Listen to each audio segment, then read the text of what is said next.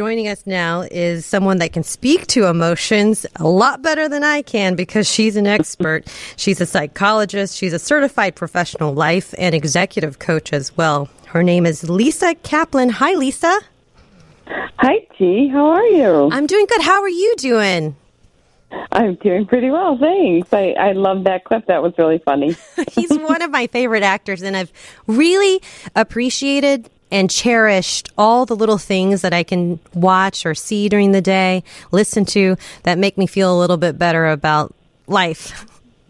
Absolutely. We all need it right now, don't we? Absolutely. I'm excited to have you on the show today. This is your first time on the show. Well, I mean, this is the second week of the show, but uh, I'm excited to talk with you. We're going to introduce you a little bit, get to know you a little bit, and that's all coming up. But first, we're going to do this. 312-981-7200 if you have a question for Lisa Kaplin. Lisa is a psychologist. She's also a certified professional life and executive coach.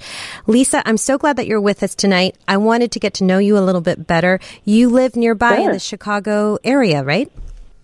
I do. I live in the northwest suburbs, so I'm not right in the city, but trying to talk my husband into coming back to the city. So working my way back there.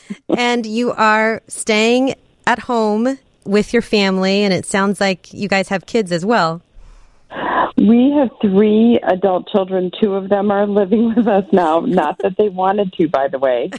Um, they're both in college, um, and so both forced to live with us currently. Uh, I think we're doing okay. No one's gotten hurt yet, but both of them seem pretty ready for fall to come to go back to college. And my oldest daughter's going my daughter will be going back to work. Our oldest lives in Indiana with his new wife. So they're settling in there and sheltering at home in Indiana. So tell us a little bit about your practice and what type of areas you specialize in. So I only do coaching now. I don't do therapy at all anymore, though okay. obviously I'm a psychologist and I carry that degree and that learning with me with everything I do. So I about half my time is spent teaching. I do training around uh, coaching. I do training around communication, relationships, getting along with others, a lot of corporate work, and then the other half of the time I spend working with individuals, couples, groups, really on how do we get along with each other, how do we relate to each other, how do we manage stress, how do we uh, really think about what our lives are going to look like on the other side of this whole uh, pandemic. So uh, some areas that I'm coaching around that I hadn't planned on, but it's been a great opportunity to to learn more about what goes on for people. Right. Can you explain some of the differences between what a professional life? I know you also work with corporations as well, but what a uh-huh. professional life coach does in comparison to what a psychologist might help you with. Absolutely. So, a psychologist typically will help with, and not all psychologists, some psychologists do uh, some things similar to coaching, but often psychologists are helping with long term issues maybe that have come up from the past or that are unresolved from the past. A lot of processing around uh, feelings and emotions and things that have gone on. Obviously, work with mental health issues um, and and a lot of it is process oriented, whereas coaching tends to be moving forward. So coaching is really working with with emotionally healthy people who say let's are trying to figure out next career steps or how can I get along better with my boss or how can I communicate with some of my team members or my family members. Certainly, right now there's a lot of that. Um, so coaching is very forward focused. What do you mean by process oriented?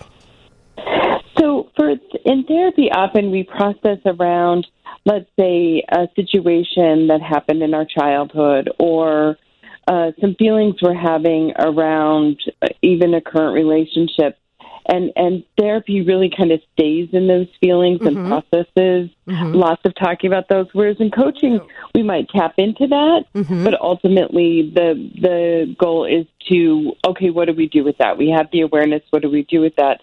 So sometimes people come to me who've already gone through therapy and they've done a lot of that processing and now they say you know i really want to figure out how to take this forward. How do i put this into action And so I'm really good with helping people go forward in that way. I like that, Lisa, because uh, we need some action right now. Because a lot of people, so I, you're the perfect person to help us because it's you know, at this point, there's so many people that are so stressed out, living in so much anxiety yeah. that they want to yeah. actually have tangible, concrete things, actions that they can take to alleviate mm-hmm. that. Can you help us? How much time do we have? um, I, I absolutely can. And I think one of the first things is really what you were talking about is before I came on is really allowing yourself to feel whatever you're feeling right now. There's no wrong feelings. There's no bad feelings. I hear a lot of people saying, I shouldn't feel this way. I have to get over this. I have to move on. Sometimes we're not quite ready to do that. So I think the first step is to really allow yourself to experience whatever feelings you're having and know that they're perfectly normal right now and perfectly understandable. Then the second step that I often have my clients do is I say, okay, let's make a list of what you can control and what you can't. Um, and usually the what we can control list is pretty small and what we can't control is pretty big. And then I say, okay, what would it take to let go of the things you can't control? Mm-hmm. To really, you know, leave those because there's nothing you can do about them, right? Mm-hmm. We we can't control that there's a pandemic right now. We can try to take care of ourselves and and have good health and all those things, but other than that, we can't really control it. Also, following the rules, by the way, by staying home. Uh, but what can we control? We can control how we look at it. We can control um, how we respond or react to it and then we can control what steps we want to take to move forward. Mm-hmm. And so, really putting a plan in place of well, what do I want to do next? Maybe my career or my field has really changed. Maybe I will lose my job. Maybe I won't get my job back. Um, maybe my financial situation is going to change. Okay, what can you do about it? And and start when we focus on what we can control versus what we can't. We're empowered we feel more confident and we take action. When we focus on what we can't control, we feel helpless and hopeless. Wait, say that again because I think that was really important. So, right. So, when we focus on what we can control, we feel empowered, mm-hmm. right? Because we're taking action and we can do something. When we focus on what we can't control, we feel helpless and hopeless. Wow. Okay. And there seems to be so much right now that we can't yes. control. And I imagine I'm yeah. not even a control freak, but I have friends and family members that are control freaks, seriously type A personalities. Yes. And I can only imagine that this is an incredibly difficult time if you're built that way. Absolutely. I had a few client calls today, some coaching calls, and it it turned out it was all my type A clients today and they all said the same thing. I'm really anxious about the future. I like to know. I like to have it on my calendar. I like to control what's going to happen. And so it's really frustrating. Um, I got a little type A myself. It's really frustrating to not know what the future holds.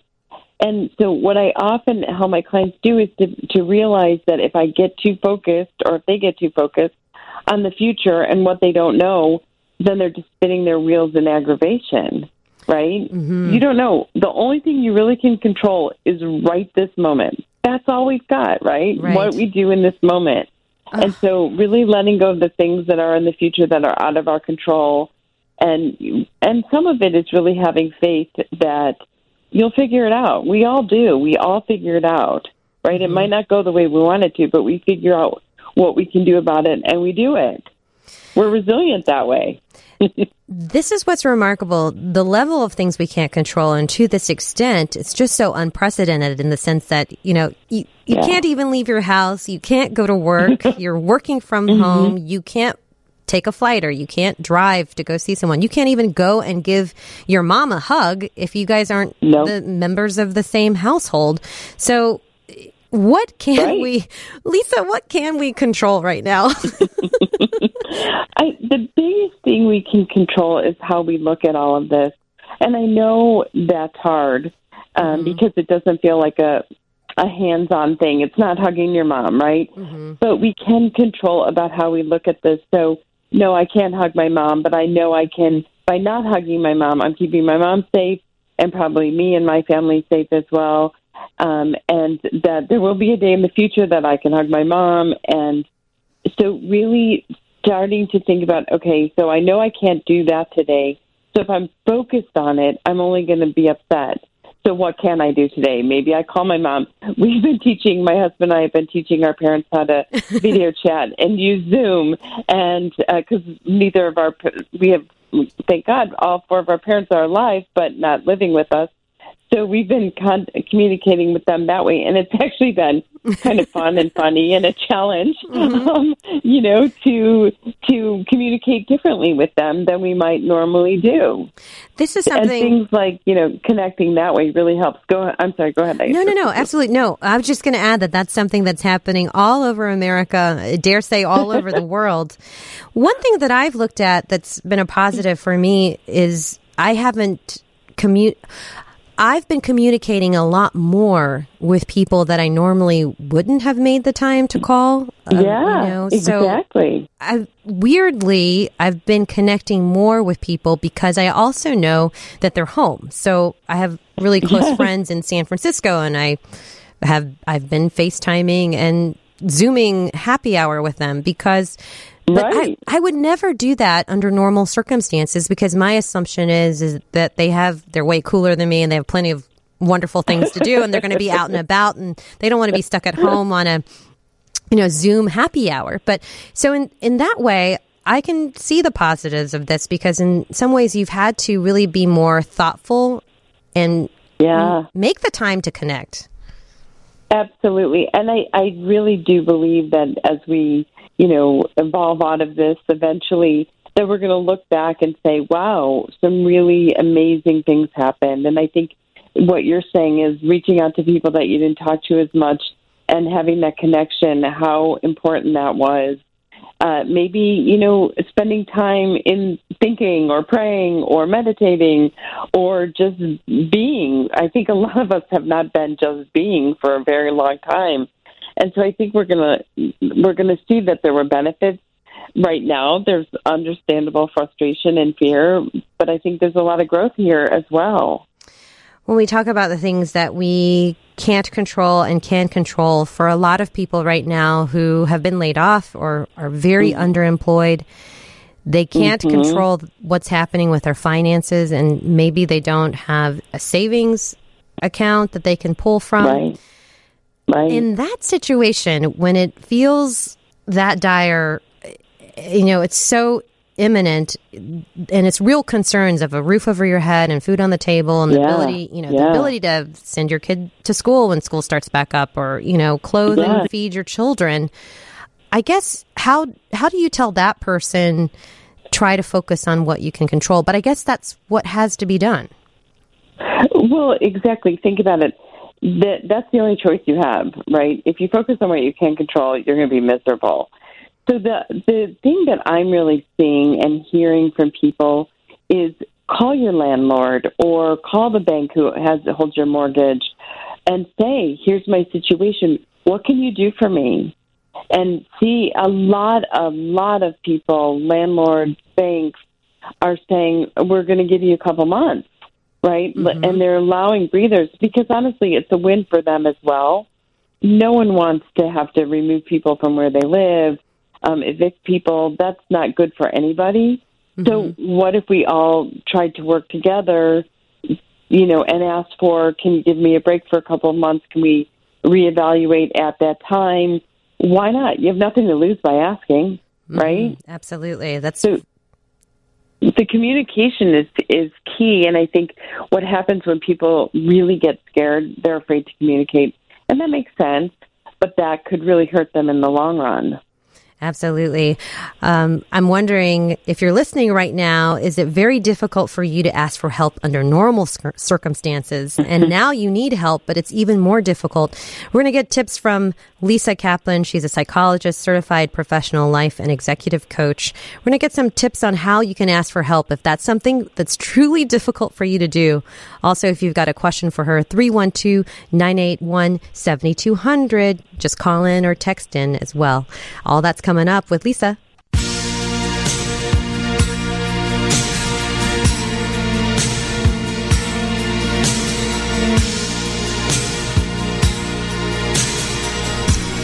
Do you have a hard time asking for help, even though you really, really need help? Even under the best of circumstances, you have a hard time asking for help. And now you're here in the middle of a pandemic, and you might really need to find a way and figure out a way to ask for help from someone that you love I'm sure they love you back. Here to give us advice on just how to do that is psychologist, certified professional life and executive coach Lisa Kaplin. By the way, Lisa's website is lisakaplin.com and I just want to spell it for you. L I S A K A P L I N. Dot com. So make sure that the last name is K A P L I N. Okay, Lisa, how do we ask for help if we're really bad at it? So this is this is a great question because I think this comes up for a lot of people. The first thing is to ask yourself, why am I afraid to ask for help? What's holding me back? Am mm. I afraid they're going to say no? Am I afraid they're going to will not want to be friends with me? Am I ashamed to ask for help?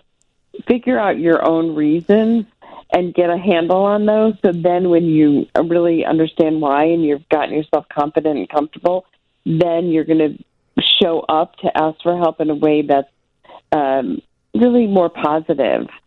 And so, the how do you do it? You literally uh, step into your fear and ask for help, and say specifically what you want from somebody or what you're asking for. I'm calling because I'd like to ask for you to uh, hold my rent for a couple of months because I've lost my job, or I'm calling to ask for help because I'm feeling really lonely and I'm wondering if we could have some time on the phone together. Uh, so get really specific in your ask. A lot of people say, oh, they know what I want. It turns out most of us aren't mind readers. We have no idea what someone wants unless they specifically tell us what it is. Why is it so easy to feel that way though? Why is it so easy? And I hear I hear myself say it, I hear my friends say it, mm-hmm. you know, I hear my mom mm-hmm. say it. Mm-hmm. Well, they know that I'm going through this. Why haven't they called me? or they know this is the issue. Instead of sending me flowers, why didn't they write me a check? Or you know, what like why do we have a tendency to feel that way? To, to feel like other people should know how we feel? Yes, because they should, Lisa. you know, it's funny. I really used to believe that until I got married, and then I realized like you got to be a little more specific. And I think we all think about things differently. Maybe I'd say, "Oh, you know, G would call me if she really needed to talk, mm-hmm. so I'm not mm-hmm. going to bother her." When you're saying, "I wish Lisa would call me," mm-hmm. right? And so we're just thinking it from two different points of view, and we don't know what the other person thinks or wants, and they don't know what we want unless we say it. Right. It's so difficult to do. I'm afraid to ask for help. My fallback is always shame that I'll be discovered as a I'm not a very great adult. Why, you know, and it, I think also around the fact mm-hmm. if it mm-hmm. involves money, if it involves finances, I think that's always something yeah. that's difficult to ask for because there's already wrapped up in money is sort of, you know, you don't talk about money, you don't talk about yeah. Exactly. Right. And you, are not supposed to ask your friends or family to borrow money or, and then to ask a landlord to say, hey, like, I need help. I can't pay my rent. It seems like such a, a lot of feelings of failure and shame are wrapped around that. And yeah. that's something that you have to overcome. Yes, absolutely. And you know what? They're understandable feelings.